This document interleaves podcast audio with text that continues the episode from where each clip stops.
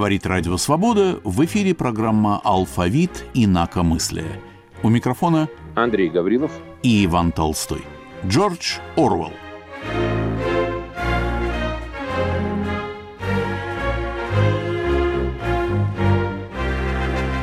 Джордж Орвелл, автор «Скотного двора» или «Скотского хутора», «Памяти Каталонии» и, конечно, 1984 года, а также нескольких томов с повестями, романами, рассказами, эссе и письмами. 46-летний Орвелл оставил вовсе немалое наследие. Многие ли авторы могут похвастаться тем, что их книги разошлись на цитаты? двоемыслие, новояз или новоречь, Министерство правды, каждый день переписывающее историю, полиция мысли, большой брат или старший брат, мир есть война, час ненависти. В своем эссе 1945 года «Вы и атомная бомба» Орвел ввел в употребление, по крайней мере на Западе, термин «холодная война», мы знаем, что он вообще русского происхождения и принадлежит чуть ли не Василию Розанову, сказавшему об этом в 18 или 19 году, но я думаю, что Орвелу и кому бы то ни было другому это осталось неизвестным. То есть можно считать его автором еще и «Холодной войны».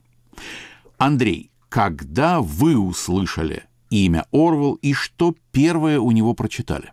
Вы знаете, первое, что я прочитал у Орвела – а это была книга, которая меня озадачила совершенно, потому что я не понял ничего из того придыхания, с которым эта фамилия произносилась на московском черном книжном рынке, где я впервые услышал эту фамилию.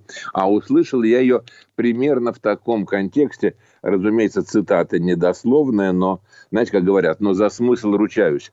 Кто-то из э, продавцов не мне, а кому-то, но я просто стоял рядом, сказал следующую фразу. Ну, континент, Орвел и ГУЛАГ – это то, за что срок удваивается. Эта фраза меня абсолютно поразила. А, во-первых, я не знал, что есть книги, я не уверен, что этот продавец был абсолютно прав. Скажем так, я не знал, что есть книги, которые, по мнению народа, по мнению населения, по мнению любителей книг, могут вызвать удвоение тюремного срока. Это раз. Во-вторых, я знал, что такое ГУЛАГ, я слышал это, слава богу, это название. Я знал, что такое континент. Орвал меня озадачил. Я вернулся домой после этой прогулки по книжному рынку и вдруг вспомнил, что на одной из... У нас их было очень мало, одна или две полок с английскими книгами. Просто папа изучал английский язык, и ему попадались какие-то книги совершенно случайно. Кстати, в том числе и английский вариант «Лолиты» я позже нашел на этой полке. Так вот, там стояла книга Орвала, посвященная Каталонии. Ну, Каталония, Каталония, я ее полистал, я ее посмотрел, я уже достаточно владел английским, чтобы понять содержание, и никакого криминала не увидел много лет спустя, только перечитав эту книгу, я понял, что она тоже была опасна для коммунистической идеологии. Но тогда нет, тогда полистал, ну да, ну Каталония, ну гражданская война, ну и что же дальше? И ничего. И на какое-то время фамилия Орвал отошла в какие-то глубины памяти, глубины сознания. Пока вдруг не возникло сочетание 1984. Вполне возможно, что я услышал это словосочетание где-то в радиоэфире, но уже сейчас, конечно, не вспомню. В моем случае все было немножко по-другому. Я не читал книг Орвела до перестройки по существу, или почти вот до перестройки, хотя имя его было постоянно на слуху. Сочетание цифр 1984 тоже было на слуху, но я совершенно точно знаю, что брошюру Амальрика просуществует ли Советский Союз до 1984 года, я прочел намного раньше, чем самого Орвала. Но идеи Орвала, содержание его книг, высказывания и имена героев, и вот словечки, с которых мы сегодня начали наш разговор, эти словечки гуляли повсюду, и в принципе было понятно, о чем эти книги. Так что они не произвели на меня вот в первое перестроечное чтение какого-то особого впечатления. В общем, мы все это уже, по крайней мере, я все это уже слышал, читал и достаточно хорошо понимал к своим ну, что, 30 уже годам, что там было, что можно было не понимать про нашу Родину. Иван, да. извините, я вас перебью. Это говорит только о том, что мы с вами абсолютно в то время отстали от советского вот именно советского, ну чего советского, книговедения, это нельзя назвать литературоведением, потому что 26 мая 1947 года это важный год, потому что, а, насколько я понимаю, и в этом подтвердите биографической справки об Орвеле, еще не было издания 1984 года. Но уже тогда Джордж Орвелл попал в сферу внимания советских, ну, скажем так, литературоведом. Председатель иностранной комиссии Союза советских писателей Михаил Аплетин подписал следующую биографическую справку – Джордж Орвелл, тире, английский писатель, запятая, троцкист. В 1936 году был в Испании в рядах Поумовской милиции.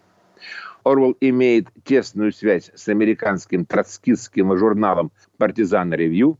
Джордж Орвелл – автор гнуснейшей книги о Советском Союзе за время 1917 по 1944 год «Ферма зверей». Повторяю, это справка 1947 года. Да, видел я в интернете тоже ссылку на, на эту справку. Причем, вы знаете, когда она мне попалась? Когда я искал биографические данные об Оплетине об этом. Он мне нужен был совершенно по другому вопросу. Он возглавлял до войны иностранную комиссию Союза писателей.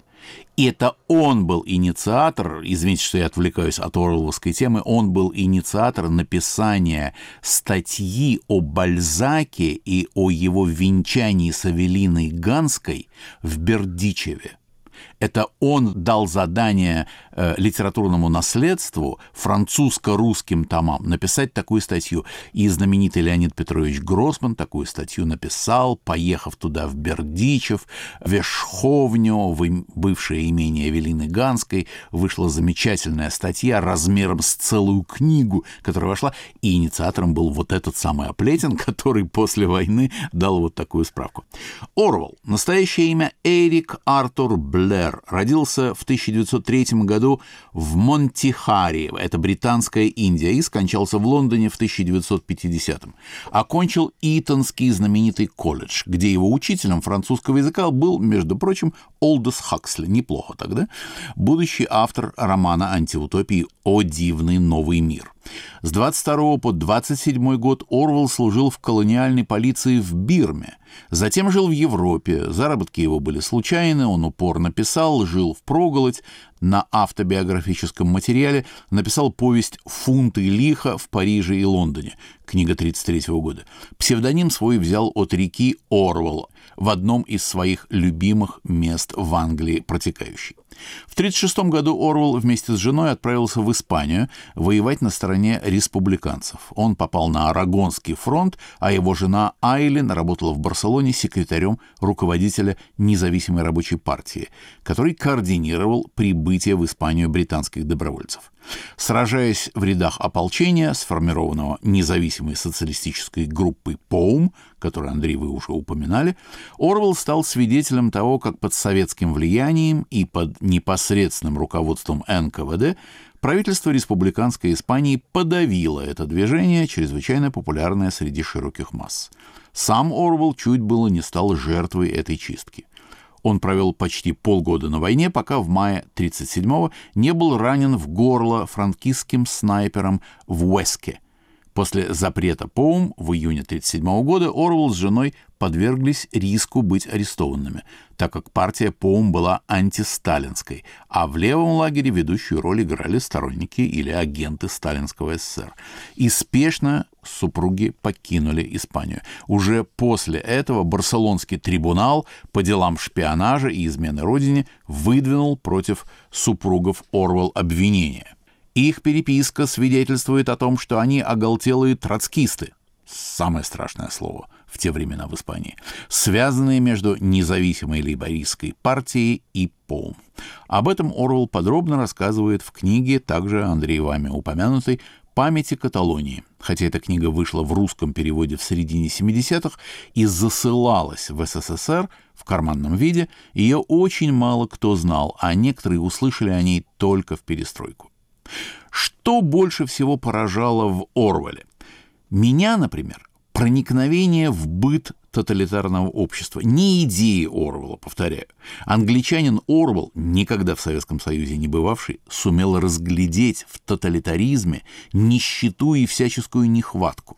Еда невкусная, выпивка отвратительная, от людей пахнет потом, табак из сигарет высыпается, в вестибюлях учреждений запах вареной капусты и половиков. Периодическое исчезновение таких пустяковых, но в быту совершенно необходимых предметов, как обувные шнурки или бритвенные лезвия. Потом появляется теоретическое объяснение этого явления. Всеобщей нехватки, как организованной властями намеренно. Материальный достаток делает человека способным к чему-то еще, кроме мысли о повседневном пропитании. А вот сытый человек начинает думать и становится опасным. И в океане производят товары только для того, чтобы их уничтожать. Для этого требуется мотивировка, и она найдена в непрерывной войне.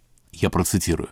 Это обдуманная политика – держать даже привилегированные слои на грани лишений, ибо общая скудость повышает значение мелких привилегий и тем увеличивает различия между одной группой и другой. По меркам начала XX века даже член внутренней партии ведет аскетическую жизнь. Это социальная атмосфера осажденного города, где разница между богатством и нищетой заключается в обладании куском конины.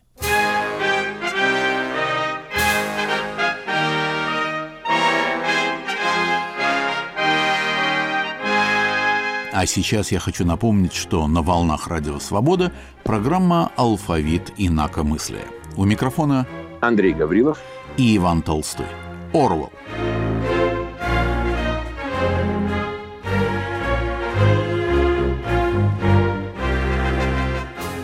Андрей, интересно, а что для вас самые яркие места или цитаты у Орвала? Вы знаете, для меня самое яркое – это не цитата и хотя это может быть фраза, которую я сейчас приведу, и не места, для меня настроение. Дело все в том, что чтобы как-то воскресить в памяти прежние ощущения, я, готовясь к нашей сегодняшней программе, перечитал три великие антиутопии 20 века. Это «Мы» Замятина, «О великолепный» или «О дивный новый мир» Олдоса Хаксли и 1984 год нашего сегодняшнего героя Джорджа Орвелла. И я понял, что ни в коем случае не изменилось мое отношение к этим книгам. Я ставлю 84 год на 100 голов выше произведений Хаксли и Замятина. Объясню почему. Отнюдь не по литературным достоинствам. Здесь я сделал, как и вы, шаг в сторону. Я не могу не привести цитату из дневника Владимира Лакшина. «Заехал Солженицын и вернул мне Орвала. Отозвался так.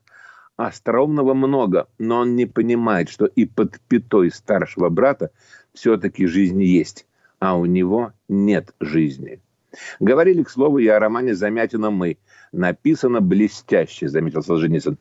Редкий случай, когда героев научно-фантастического сочинения начинаешь любить и хочется в конец заглянуть, что с ними стало. Так вот, я ни в коем случае не сравниваю литературные достоинства этих трех произведений. Я хочу сказать совершенно о другом. Я помню то ощущение оглаушенности, в которое я впал, прочтя самую последнюю фразу Орвловского романа. Она в наших переводах звучит как «он полюбил старшего или большого брата». Для меня эта фраза не совсем точно переведена. Дело не в том, что он полюбил. Для меня это не вот это не поступок главное. Он любил старшего брата. Для меня главное это полное уничтожение человека как личности. Чего нет у Замятина. Там над человеком над героем и над всеми остальными проводят, как бы сейчас сказали, химические, биологические эксперименты. То есть это против как бы их воли. Примерно то же самое у Хаксли. А вот у Орвела, для меня, по крайней мере, страшнейшим образом показано, как человек может полностью не то что переродиться, а может полностью зачеркнуть в себе человека. Кстати, я вам однажды сказал смешную фразу, вы, по-моему, мне не очень поверили, но в русской литературе для меня близость вот к этому ощущению значится у Алексея Толстого. Хмурое утро, хождение по мукам. Я помню, что примерно такой же, немножко слабее, потому что не, на, не об этом писал Толстой. У меня было ощущение, когда я прочел вот эти две знаменитые встречи Рощина и Телегина. Хочу напомнить, надеюсь, что все помнят эти романы, но кто не помнит, это мужья двух сестер, которые во время гражданской войны, мужья, а не сестры, оказались по разные стороны баррикад.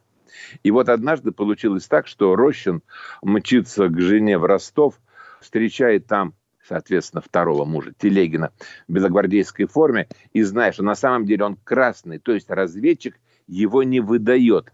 Спасибо, Вадим, тихо шепчет Телегин и исчезает там в темноте полустанка, я уже не помню точно где именно, но он исчезает, как бы испаряется. И вот зеркальная ситуация. Уже прошел целый роман, прошла целая эпоха. Они как бы поменялись местами. Телегин встречает Рощина, то есть белогвардейского офицера, в красном окружении, в окружении советском, и понимая, что перед ним тоже лазутчик, перед ним разведчик, говорит ему, знаешь, я не могу ничего для тебя сделать. Я не могу просто это что-то покрыть. Вот ты меня тогда спас, прости, а вот я тебя не могу. На самом деле, эта ситуация абсолютно меня не удивила. Это естественная ситуация. Мое отношение в то время к красным и белым уже было таковым, что эта фраза меня не удивила. Меня удивило следующее. Реакция якобы разведчика. Ты прости меня, простая душа. Я рад тебя видеть. Сядем. Я не контрразведчик. Я не тайный агент. Я в Красной армии. Спасибо, что ты так среагировал. И вот для меня почему-то в том э, юношеском возрасте, когда я читал трилогию, эта фраза «спасибо, что ты готов меня выдать», «спасибо, что ты меня не покроешь», для меня это было такой же крах души, как и позже прочтенном мною в 1984 году у Смита. Это для меня в то время, может быть, это был юношеский романтизм, был полный отказ от себя, как от человека. Спасибо, что ты меня выдашь. Вот я даже сейчас произношу и понимаю, что эти слова во мне пробуждают какой-то ужас. Хотя я абсолютно уверен, что у Алексея Толстого была другая цель, когда он писал эти слова. С удовольствием поговорил бы с вами об этом писателе, но, конечно же, в другой передаче.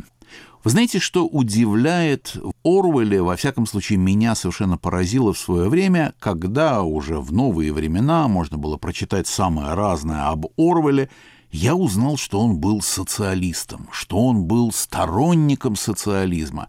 Причем он видел какие-то детали, какие-то оттенки, которые мы, вот мое окружение, я сам не видел никогда. Ничего хуже социализма, страшнее не было. И когда призывали в перестройку больше социализма, еще больше, мы с приятелем переглядывались и друг другу говорили, что? Еще больше? Это что, есть есть куда засунуть все это. Нет, социализмом должно было быть покончено. А вот Орвел был. И надо сказать, что у него было биографическое и психологическое оправдание этому. У Орвела есть совершенно замечательное и не слишком хорошо известное эссе, которое называется «Убить слона». Оно связано с его опытом работы в Бирме полицейским. И вот э, в этой самой статье, в этом эссе он говорит вот что. Я, разумеется, пересказываю. «В колониях не свободны все», утверждает Орвал, на основе своего жизненного опыта. Он разоблачает миф о бремени белого человека. Потребовалось, например, убить взбесившегося рабочего слона. И все, естественно, ждали, что это сделает белый человек, Сагиб. Ирония ситуации в том, что слон успокоился и мирно пасся на каком-то поле. Достаточно было дождаться отсутствующего хозяина, который увел бы его в стойло. Но положение обязывало. Раз ты господин, так и вести себя должен соответствующим образом. Причем этого же от тебя ждут и ухмыляющиеся туземцы. Если бы я просто ушел, оставив вещи идти своим порядком, меня бы обсмеяли, пишет Орвел. Тем самым пострадала бы вся система, основанная на превратном представлении о превосходстве белых людей над всякими другими. Рыцарский кодекс поведения в этом случае продемонстрировал свою бессмысленность. Слона просто-напросто не нужно было убивать. Орвел наглядно доказал на этом мелком случае, что, господствуя над другими, человек сам превращается в раба. А вы, кстати, читали, Андрей, это эссе? Да, я читал его, я помню, оно на меня произвело очень сильное впечатление. И я, кстати, не знал, что оно малоизвестно. Мне казалось, что оно вошло в разные изданные у нас сборники. В эпоху перестройки, если меня память не изменяет, издательство «Прогресс» выпустило книгу 1984 год и другие произведения Орвала. Такое, по-моему, было официальное название, да? Тиражом более 200 тысяч экземпляров. Мне казалось, что там это эссе было, но я могу ошибаться. Оно мне, конечно, попадалось, я, конечно, его читал. Так вот, я хотел еще раз вернуться к той мысли, что словечки и идеи романа 84 год, они ходили еще до самой книги, поэтому книга когда я ее прочитал, она, в общем, и не принесла того удовлетворения, которое должна была принести. Но чувство было уже самим Орвелом описано. Это то чувство, которое испытывает главный герой книги Уинстон Смит, который прочитал запрещенную книгу Гольдштейна. Вот что он почувствовал. И то, что можно сказать об очень многих книгах, которые мы прочитали, уже много чего зная, уже получив свой жизненный опыт. Я цитирую. Книга пленила его, или точнее укрепила во взглядах. В сущности, она не сказала ему ничего нового, но в этом-то отчасти и состояла ее прелесть. Он нашел в ней то, что мог бы сказать сам, если бы умел привести в порядок свои разрозненные мысли. Она была плодом ума, родственного его уму, но, несомненно, более глубокого, дисциплинированного и менее подавленного страхом. «Лучшие книги», — подумал он, — те, в которых говорится о вещах, уже знакомых вам. Андрей, нам осталось с вами послушать какую-нибудь музыку, связанную с 1984 годом, в качестве заставки основной темы наших с вами программ, всего нашего цикла «Алфавит инакомыслия», звучит пародийный гимн из британского фильма 1984 год. Но, кажется, я подозреваю, вы приготовили сегодня тоже кое-какой сюрприз. Вы знаете, это не совсем сюрприз. Дело в том, что книга Орвала настолько прочно вошла в культуру англоязычного мира вообще и поп-культуру в частности, что очень многие рок-звезды написали или сюиты, или песни, посвященные именно этому роману, или миру 1984 года. Достаточно напомнить, что у Дэвида Боуи есть пара песен, которая была им написана после прочтения этого романа. У знаменитого дуэта «Eurythmics» есть целый альбом, но, правда, это не чистый, может быть, эксперимент. Это скорее фонограмма, саундтрек фильма.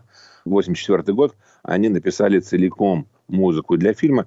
Там есть песня, которая называется «Министерство любви», весь текст, который это вот фраза из Орвела. Но кроме этого, есть э, группа, знаменитая группа, прекрасная группа Radiohead, руководитель которой, Том Йорк, говорил, что вот он сидел дома, слушал э, радио, слушал BBC, и э, как раз там было нечто посвященное Орвалу, посвященное 84 году, и он написал песню. Она сама как бы у него родилась. Песня, которая называется «2 плюс 2 равняется 5».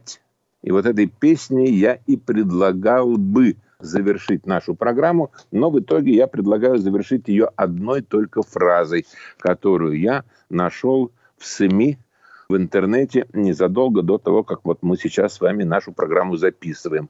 А фраза такая. В Иваново на активиста, который бесплатно на улице раздавал роман «Антиутопию» Джорджа Орвелла 1984, завели дело о дискредитации вооруженных сил Российской Федерации.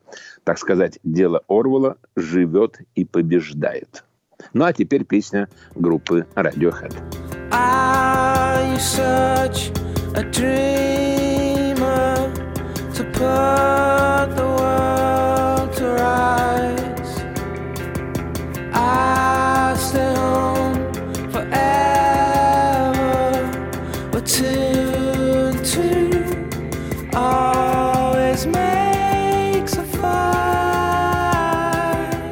И на этом мы заканчиваем очередной выпуск «Алфавита инакомыслия», который был сегодня посвящен Джорджу Орвеллу. Режиссер Юлия Голубева и мы с Андреем Гавриловым прощаемся с вами. Всего доброго. До свидания.